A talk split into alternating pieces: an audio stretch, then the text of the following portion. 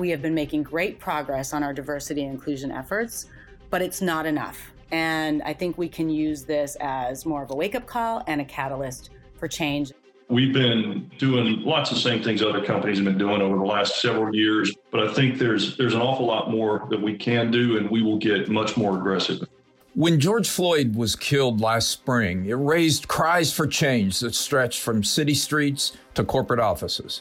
And now, 8 months later, we're starting to see that push for change crystallize into action.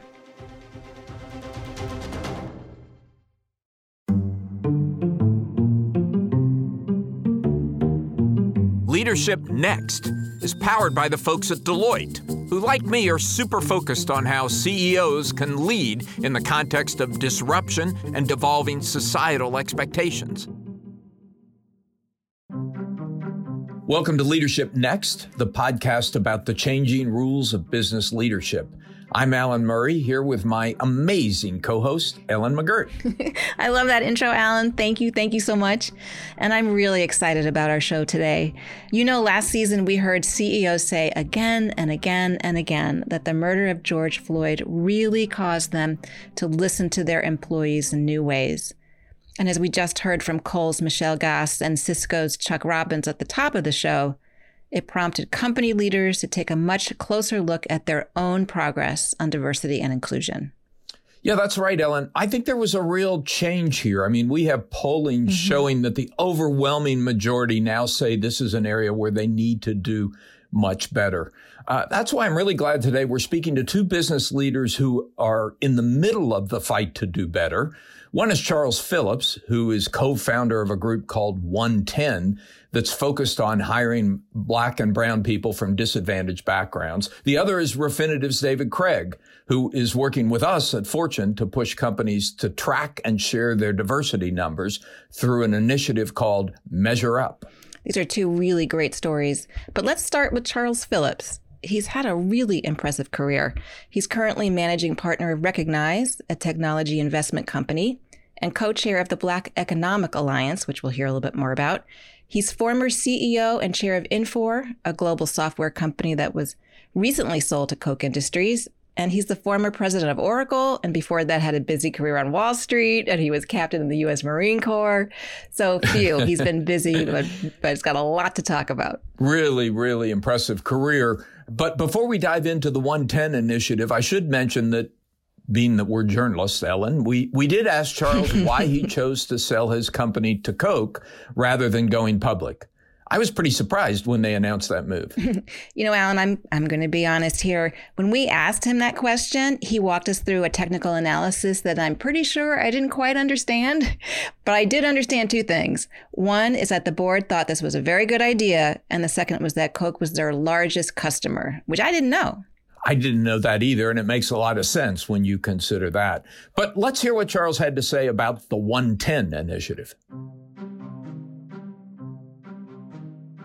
Charles, let's dive in on 110. Tell us a little bit about it, because I have to say, watching this debate over the last year, I feel like the business community has gotten new seriousness around diversity, equity, and inclusion topics. And 110 is one of the signals of that. Can you describe what it is and why it's important? Well, you put your finger on it. It's a unique time period. And so we decided to take advantage of this opportunity. So what happened was, the Business Council had asked myself and Ken Frazier to come on and talk about kind of the state of Black America. This was kind of in this past summer when everyone was thinking about this. And right after George Floyd, a lot of people were concerned. And so I got many invites to speak to networks like that. But Ken and I spoke and we said, we shouldn't just go on and talk about the Black experience. Why don't we have an agenda, ask them to do something? And this is a unique moment. Let's take advantage of it. And so having done the work at the Black Economic Alliance, I said, why don't we challenge them to actually create 1 million jobs for Black people over the next 10 years? Let's propose it and just see what they say. And so that's exactly what we did the next morning. And to our surprise, it resonated. People were like, well, how would you do that? And so we immediately got out that call and started doing their work. And I think we had 38 companies to sign up right away. So what has to happen inside a corporation or an organization of any size, really, to make sure that people who are recruited in find a pathway forward? Because that has really been one of the biggest barriers, or some of the internal the internal barriers, the internal systems that just aren't prepared to welcome, say, someone who doesn't have a four-year degree or doesn't come from central casting. What work have you done on that? Yeah, well, even before you get there, they have to find people. And so a lot of the problem was the friction in finding people who are, you know, don't live where companies are headquarters in some cases. They're segmented just by history in different neighborhoods. So how do you find them? And so the idea is, can we take the friction out of the system, connect them to job training networks that exist? There's thousands of them out there. Not all of them work. And so you have to have some mechanism for authenticating them, an accreditation system. So number one, you got to find a person and get them the right skill sets and wrap around services, because they have child care issues, they have transportation issues, they have many other issues. And so we have to solve for that as well. And our goal is to have a placement rate of at least 85%, that if we send you someone, you have to have confidence they're going to work out 85% of the time. So then once they get there, to your point, we have what we call a community of practice for all the companies, because they all have the same issues. And so we want to share information across them. Also create a cohort of 110, kind of a graduating class, so they stay connected as an affinity group. One of the issues, they're by themselves. And so they can stay connected with the group, and we can share best practices amongst themselves and give them encouragement. That will help. And then get them a mentor. So we're coming up with all these ideas on how to attract them over time. So it's not just a placement service. And that's one of the most valuable things that companies want. Can you help me retain them as well? So you're talking about 110 being a hiring agency and to some degree being playing a training function. Well, I would say 110 is an organization that hires hiring agencies. And so there's a network of these training organizations, like I said, hundreds of them around the country, and they're all different, you know, in every different city. And so we have to find the ones that work, authenticate them, like I said, and then connect them to the companies. On the demand side of it, we talk to other companies. What are you going to hire for the next 12 months? What location, what job role, same thing, what industries? And we connect those two things together, because that's what was missing, that connectivity. And how do you make sure with all this work that the 1 million hired are incremental, that they aren't people who would have been hired anyway, just through different channels? We're pretty certain that's not the case, because they would have been not hired for years. Yeah. And so if even if it's not incremental, that's not our worry, because these are people without college degrees that just absolutely don't have access to these companies. So by definition, they don't have college degrees. They don't have that. That's what we're focused on. Now, there's other organizations doing, you know, the college graduates recruiting on campus. We'll let that people focus on that. But there's a much greater number of people who just have no pathway to building wealth and getting a job other than a minimum wage job. That is a big cohort. That's the reason why household wealth in the Black community is 10% of the white community. Homeownership is about 41% today. It's the same as it was in 1968 when Martin Luther King gave his last speech, the same number. So we got to do something different. And what's been holding us back is we can't create intergenerational wealth. And so the masses is what we needed to impact, and we need scale. And I'm assuming this means also formerly incarcerated folks as well. Formerly incarcerated as well. So keep in mind, only about 23% of Black people have college degrees. So by definition, if you're not dealing with this other cohort, you're not really, you know, moving the needle. Right. No, that makes perfect sense. And I can imagine that you have done some thinking and modeling about the economic ripple effect if these 1 million people are successful.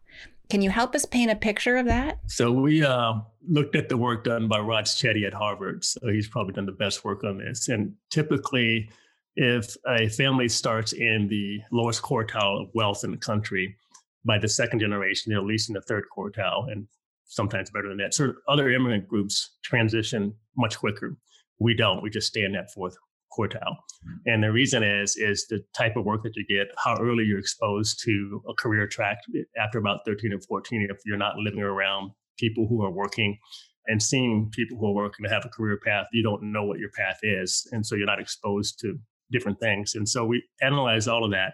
It could be tremendous if we can get 1 million people in these types of jobs, because by the second generations, their kids are going to have even better jobs. The other work that was interesting is if you look at all of the things we're worried about, whether it's crime or having your kids have a better education, healthcare, all of that gets better if someone has a job. They have a good job, you kind of end up paying fewer entitlements to them, because they're working, contributing, and paying taxes. And so we look at it holistically as well as good for the country. So the way we sold it to the CEOs was by saying, The demographics are changing, whether you like it or not. That's just a fact. And so that means your future customers are going to look like this. Your future employee pool is going to look like this. And so it's in your interest to have them, you know, creating wealth and growing and be ready for the next generation of workers you have to hire.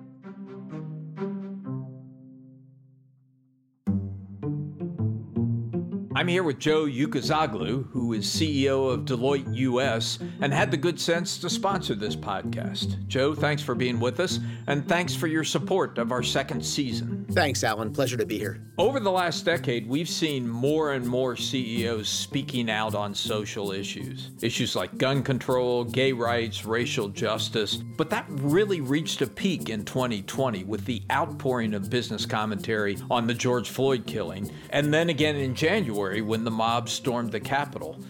What's going on here? Well, the last number of months have clearly been a test, and I hope there's a general consensus that business has passed. You know, there have been so many moments over the past number of months where we in business have demonstrated not just the willingness, but the imperative to speak out for what we believe in, to call out improper conduct and help drive change in society. Our people expect that. Our clients expect that. I think this is at the core of what we talk about in terms of stakeholder capitalism. I also think, Alan, that there's a growing realization that if we as business leaders don't speak out, who will? And business is arguably the last trusted institution in society. Trust in business has actually gone up during the pandemic, and as a result, we have a responsibility to help lead our people through these really difficult events. You have a responsibility, Joe, but you also have a risk. How do you balance that? I have consistently seen that in making that calculation, business leaders have come to the conclusion that the risk of not speaking out is greater than the risk of speaking up. Will you get 100% alignment around the message? No. But the risk to the goodwill of your people, to the allegiance of your customers, is actually greater if you're unwilling to share what you as an organization stand for. And that is more important than the potential that some percentage will not be aligned with the message that you're sharing. Joe, thank you.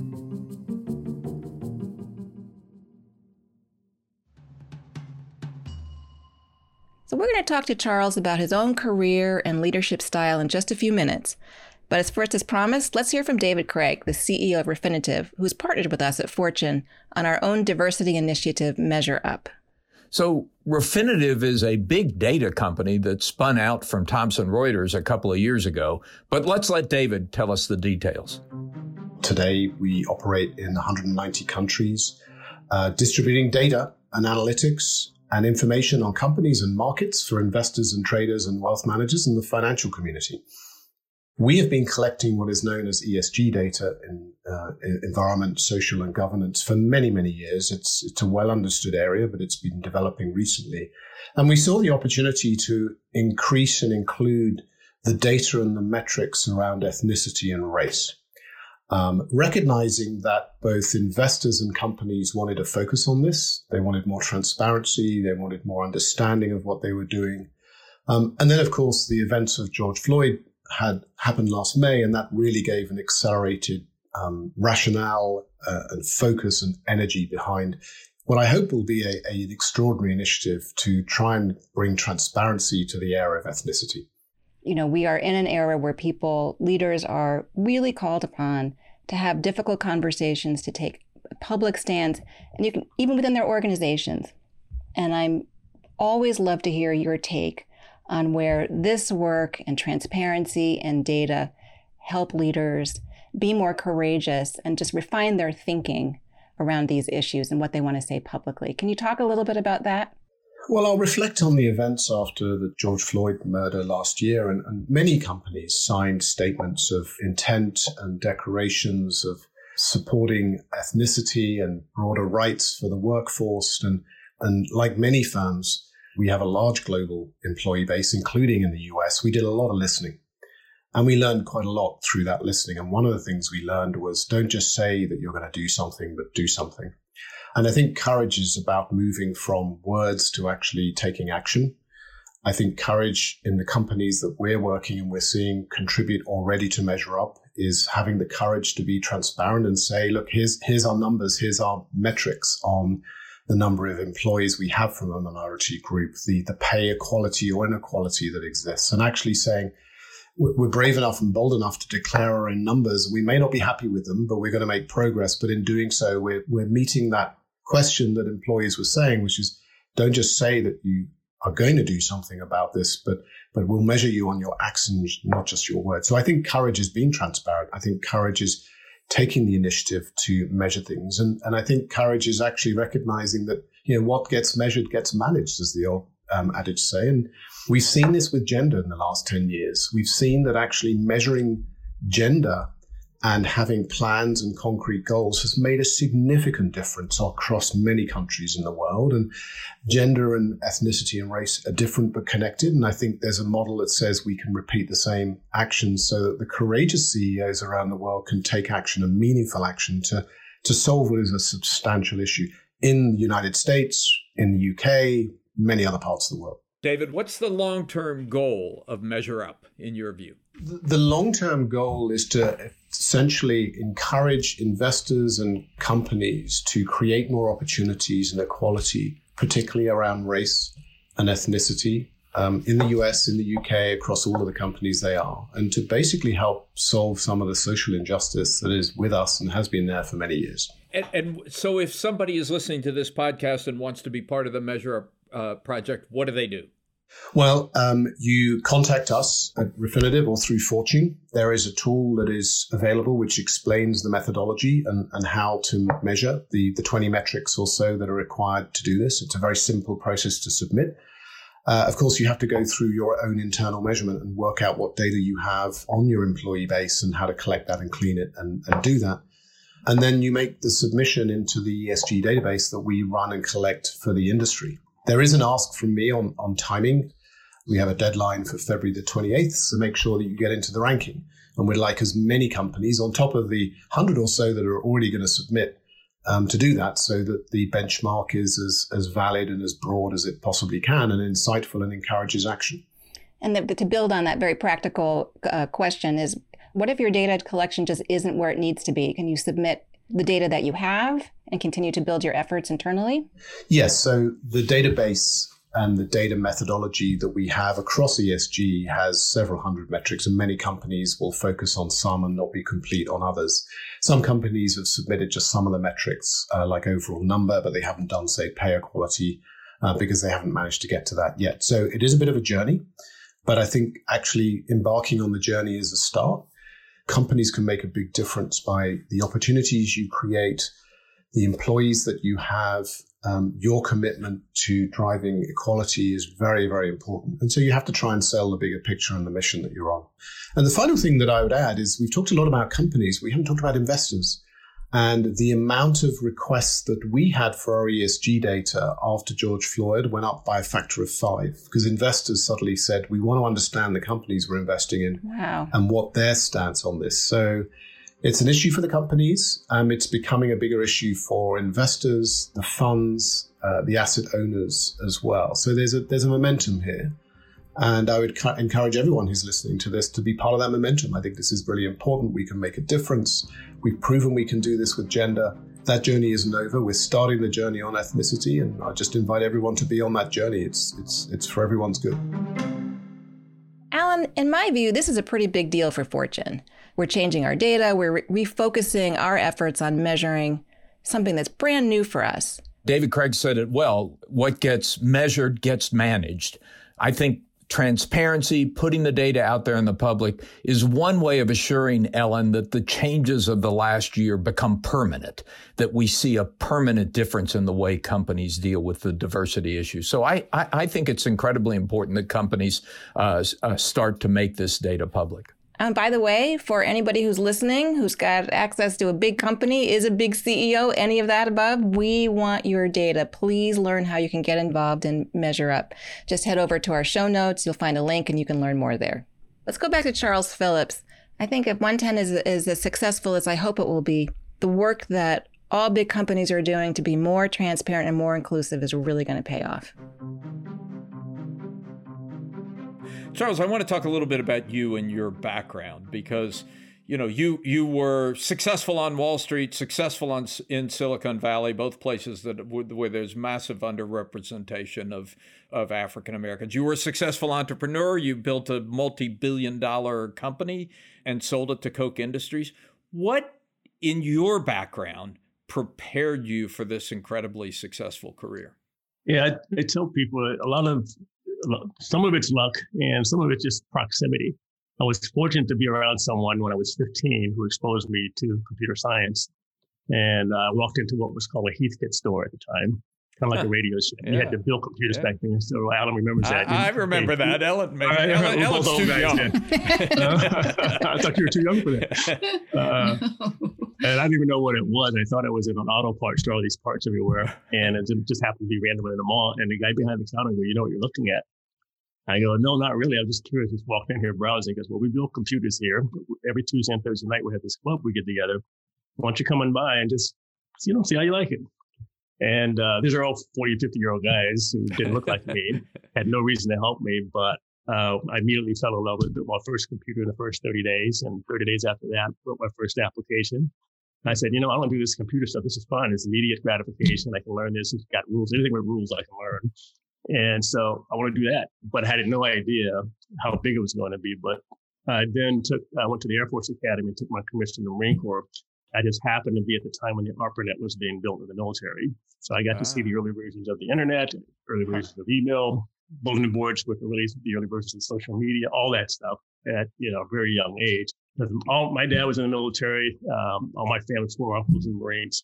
My son just got back from Okinawa, so we have a military family. So that's what I knew. I would not have done that unless someone kind of showed me a way. Can you tell us a little bit about what you learned as you exited the military and joined Wall Street first, and as you moved up in your career? What was keeping other executives of color from succeeding? Yeah, I do think growing up in the military family helped me because I was moving every 2 to 3 years. You are forced to get along with people and you are forced to figure out people quickly in different environments. You're always a new kid in school. So there are downsides to that. Of course, you don't have the friend who's 2 years old who lived next door to you your whole life, but you get comfortable in every room. You're not, worried about if someone doesn't look like you because that's your whole life. And so I do think that prepared me where for every career or whatever, who I was interacting with, you figured it out. And then secondly, I like to say the military is one of the few places where you get formal leadership training. You learn how to lead people, how to study team dynamics and understand what can make a team work. So those two things, I think together, I had a different perspective whenever I went into it. I knew I would figure it out, get people to work together. It's not impossible. That was just my attitude. I saw my dad do the same thing for so many years. And then thirdly, my father always told me, it's like, do something that can be measured. You're not going to have any friends to begin with because you don't know people. You're not from New York. You're not in business. So either do law, do finance, do computers, something where the results are clear. You can be measured. You put points on the board or you didn't. So if you look at my career, that's what it's always been. Charles, I want to take you back to the 110 effort and its chances of succeeding. A lot of people think this is only going to happen if there's a full commitment at the top. And of course, at the very top of corporate America, you have boards. We had a wonderful conversation in last year's season with the former CEO of Xerox, who I'm sure you know well. A friend of mine. Yeah. Who said she was constantly being asked by people to recommend someone for the board. And she would say, "Well, what are you looking for?" And they would say, "Well, we're looking for a former CEO." She said, "That is not going to work. That's like me. There's no one else out there." So how do you crack the board problem? That is a tough one, and that's what people are looking for. So we're just telling people you have to change the profile and hire. If you're looking for a board member, you can't replicate what you've always done. And actually, it's good for you to have some different people in the room. It's the chicken or the egg problem. So, and people are starting to do that. As I mentioned earlier, a lot of Black executives, Ursula included, we all got together and compiled a list of the next generation executives who need to be on boards. I think we have a couple other people on that list now, I can't remember, but we've been providing that to people saying they have the skill set and value added that you need. Don't worry about their title. And not everybody needs to be a CEO. In fact, they may be a better board member because they have more time and more focused. And so we just push them to kind of stretch their thinking a little bit. And it's starting to happen. It takes some time, but it's starting to happen. I'm curious if you're thinking that what it takes to be successful at the very top, either in the C-suite or on boards, is changing at all, given that we are in such dire straits. We need to have business aligned with bigger purpose, everything from equity and justice to climate change. And are we looking for a different kind of person now, someone who is clear on that purpose and can stand up, typically under enormous pressure on pressing issues? Are those things coming up? Are they bubbling up as skills, as strengths? It's funny, on one of the boards I'm on today, we were doing succession planning and they were asking what attributes are different now than when we from the last year. Yeah. These are the exact same things that came up. And it is changing for a couple of reasons. One, it's hard to avoid because people are asking you, but two, the employees are demanding it. So if you don't take views on that, it's going to be hard to attract and retain the right people. I mean, I remember anytime something happens, I mean, I get hundreds of emails from employees. Are you going to say something on this? What's your view on this? What are we doing? You know, my theory on it is a lot of employees had, you know, they were in universities, they had the institutional structure there. They're not there anymore. Secondly, they may have had church or they may have been around family. But right now, all that, they're not around that. So the institution becomes your company, the structure that they were looking for, their value system. And it took me a while to realize that they are looking for more than just a leader of this operational thing. They want a value and purpose out of me. Yeah. The most popular call I would do each year, I would do a values call. They say, what's our company values? I would say the same thing for 9 years in a row, but it would be packed. People just want to hear you say it and nothing's changed. We're still who we are. Why we exist. So once I realized that, then I did more of it. Boy, I think that's so right. And I think a lot of people don't realize that. You know, when I spent a couple of years running the Pew Research Center, and we did a bunch of research on the millennial generation. And what good research house, I know it well. Yeah, and you look at that, and what you realize is they're less likely to belong to a church, as you said. They are slower to get married. They're not belongers. They don't join social clubs or country clubs. And so the employer becomes, in some ways, their main formal attachment to society. And where earlier generations might have said, I go to work to make money, and then I'll go to church or the Rotary Club to do good in the world, this generation is putting it all on the employer. Yeah.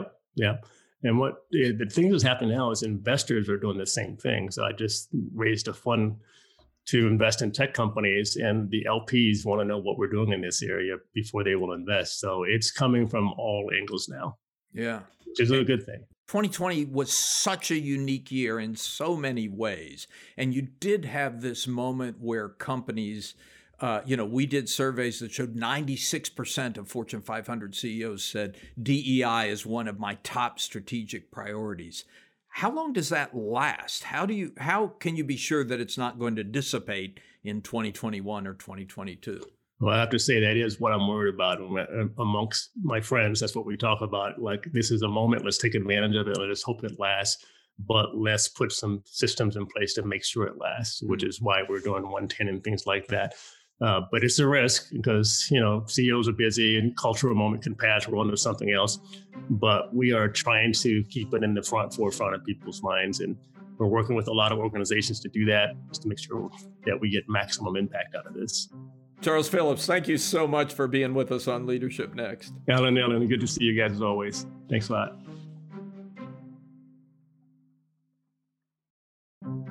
Leadership Next is edited by Nicole Vergala and Wyatt Orm, written by me, Alan Murray, along with my amazing colleagues, Ellen McGirt and Megan Arnold. Our theme is by Jason Snell. Executive producers are Mason Cohn and Megan Arnold. Leadership Next is a production of Fortune Media.